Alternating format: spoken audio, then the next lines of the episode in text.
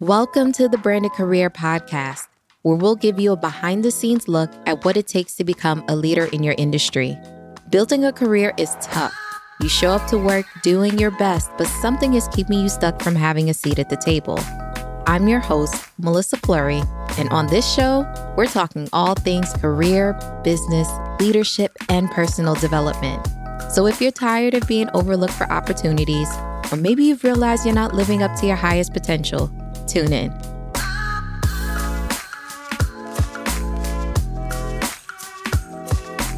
Welcome to this week's episode. I'm so excited you decided to join me because we're going to be talking about personal branding. Now, it is only fair that we talk about branding if you're tuning into the Branded Career podcast, right? So, building a personal brand and a professional brand is extremely important, even if you work a nine to five. I know that many of the books and tricks and articles are really geared towards entrepreneurs, business owners, and influencers. However, it is important that you know that you too are a brand. And so I was looking up the definition of personal branding, and I actually came across the best definition in Wikipedia. I know it's not the greatest source, but just hear me out. So it says a personal brand is a widely recognized and largely uniform perception or impression of an individual based on their experiences, their expertise, competencies, actions, and or achievements within a community, industry, or the marketplace at large. And so, when you think about your personal brand, it's really about your perception, it's really about what people come to you for. It is what you are known for, right? For example, let's talk about Olivia Pope from the show Scandal. Now, Olivia Pope, by profession, is a lawyer. However, her brand was known for her signature tagline, It's Handled. And people knew that if they had a problem, they can go to Olivia Pope for discretion, they can go to her for strategy, and they know that the job will be handled from start to finish. And so her brand wasn't, although she was fly, I mean, her suits, her shoes, her bags, and all of those things, those are external attributes to your brand. However, they knew that when it came to getting things done, Olivia Pope was the person for the job. And so when you think about your company, think about who do you go for for help? Whose team do you want to be on? Who do you know can handle the job? And some things that I think about when you start talking about building a brand, think about when you look at some of your coworkers, right? There's that person that's known as being resourceful, right? They can find the answer to anything. There's another person who's known for being the smart analytical person. They can handle Excel. There's someone else that's known for honestly getting the project together, right? They know how to really move across the company, cross functions, and really get the job done if there's ever a bottleneck. And so your brand doesn't necessarily have to be this one word or it has to be this specific image, but you have to have a brand that's known that when people come to you and they know that Melissa can do this or John can mm-hmm. do that, right? I think of a brand being broken down into four key things. The first one is your actual reputation. Your reputation is about what people say about you when you're not in the room. And I know you're kind of thinking, like, how am I going to know what people say about me if I'm not in the room, right? But this is where it comes to having really good advocates and sponsors because those people in the room are going to tell you what is said about you in the room. And so building relationships is actually key when it comes to figuring out your personal brand in the office place. And so it is important that when people speak about you in meetings, when it comes to your promotion, especially when it comes to your raise, that you have people that are advocating for you and saying that, you know, Melissa has done a great job. She's taken on additional projects. You know, clients absolutely love her, right? So they're really talking your name up and talking about your attributes as it pertains to your leadership, your soft skills, as well as your hard skills. The second things when it comes to building a personal brand is credibility. Credibility, and I'll even tag in there integrity. And so credibility is really about do people trust and believe in your work? Let's park right here about credibility. Now, I think many have decided that just because I've gotten an additional degree and I've gotten certifications and I spent years learning these things, then I'm automatically credible. And so that is actually the foundation to credibility because you should at least be proficient in your work in order to do the things that you say that you're going to do, right? So I don't necessarily want to go to a doctor that has not studied at medical school, that has not gone to residency and done all of the things in between to be certified as a physician, right? However, what is really added to that doctor's credibility is also the way that they take care of their patients, right?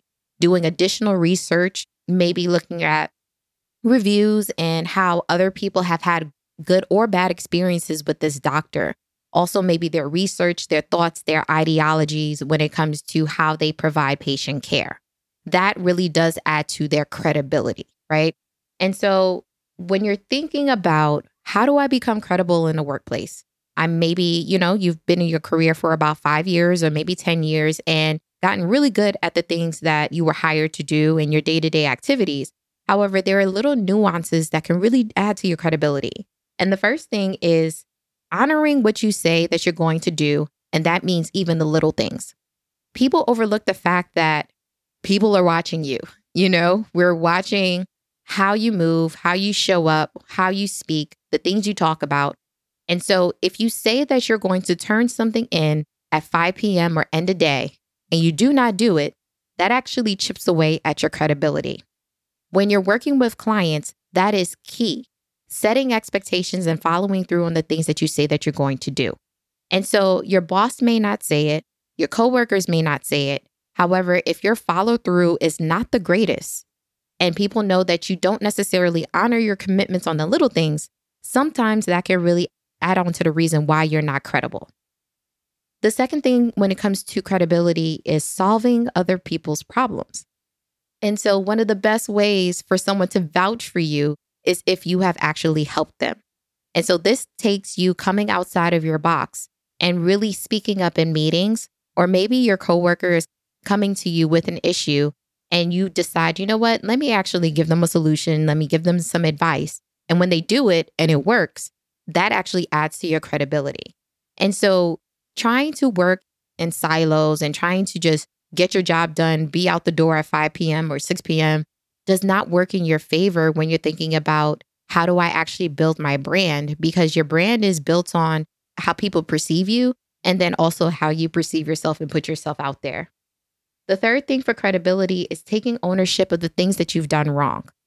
I think sometimes we put way too much pressure on ourselves and these expectations that we have to absolutely be perfect, right? We all know that no one is perfect. And so when you do make mistakes, how are you actually owning up to the, those mistakes? And also, how are you resolving the mistakes? This is where a lot of your leadership skills is going to be shown.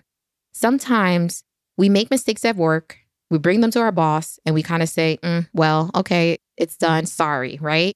However, if you're able to bring a mistake to your boss and also bring the solution and execute on that solution, the boss knows that you're credible, your boss knows that you have integrity, and also knows that if they are not there and something happens, that you can be trusted.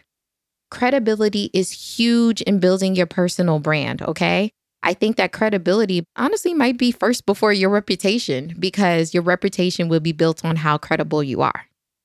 The third thing is when you're building your personal brand is that you must be consistent. And consistency is how you deliver results again and again and again, right? when you're consistently showing up and showing up not physically, but showing up in the excellence of your work, how you're able to bring new ideas in, execute on them, how you're able to rectify problems, bring in new business, and all of those things in between, that definitely helps in building a personal brand that you can be trusted. Sometimes we might do one good thing. And honestly, kudos to you for doing that one good thing. But people don't want one offs or flukes. They want to know that the work that you provide is always at a level of excellence that they can depend on and trust. The last thing when it comes to building a personal brand are your relationships. And I like to say that your relationships really should show who is able and willing to endorse you. Your relationships are going to bring you to new places, new opportunities, and new projects. It is not simply going to be your degree it is not simply going to be because you filled out an application. How you're able to build relationships with new people, how you're able to strengthen relationships with those that you might have met a couple years ago are really going to influence how you're able to move into new places within your career. The deeper that you get into your career, especially as you move into senior leadership, executive leaderships, maybe you want to do some consulting roles outside of your corporate nine to five, are your relationships. People like to work with those that they know, like, and trust. And your relationships should definitely be mutual. And I like to think of your relationships as something that you should be constantly depositing into. And not necessarily because you're trying to get something out of it. Granted, that is like the underlying basis. However, true relationships, genuine ones that you know that you can call on somebody, you can rely on them, are built when you're able to just simply give. As you're building your personal brand throughout your career, it is definitely going to change. I'll admit, I wasn't the best at relationships. I wasn't the best at follow through, follow ups, and all things in between. I'm still working on returning text messages and emails and all of those things. But I've realized that I must prioritize my relationships because they build me up not only professionally, personally, and I just feel like when I have strong relationships with friends, colleagues, clients, it really does make my job and my career so much better, right? Business is really about being people oriented. No one works by themselves. So when you're thinking about how you're building your personal brand, also think about how am I building strong relationships that will add to my personal brand. All right, let's recap. So, to build a strong personal brand, here are the four things. The first thing is reputation. What do people say about you when you're not in the room? The second is credibility and integrity. Do people trust and believe in your work? Third, consistency. Do you deliver consistent results? And lastly, relationships. Who is able and willing to endorse you? Thanks for listening to this week's episode. If you like what you heard and you want to stay connected, please rate, comment, and subscribe so you don't miss out on transforming content. Remember, do one thing this week that gets you one step closer to your goal. Until next time, cheers to building your branded career.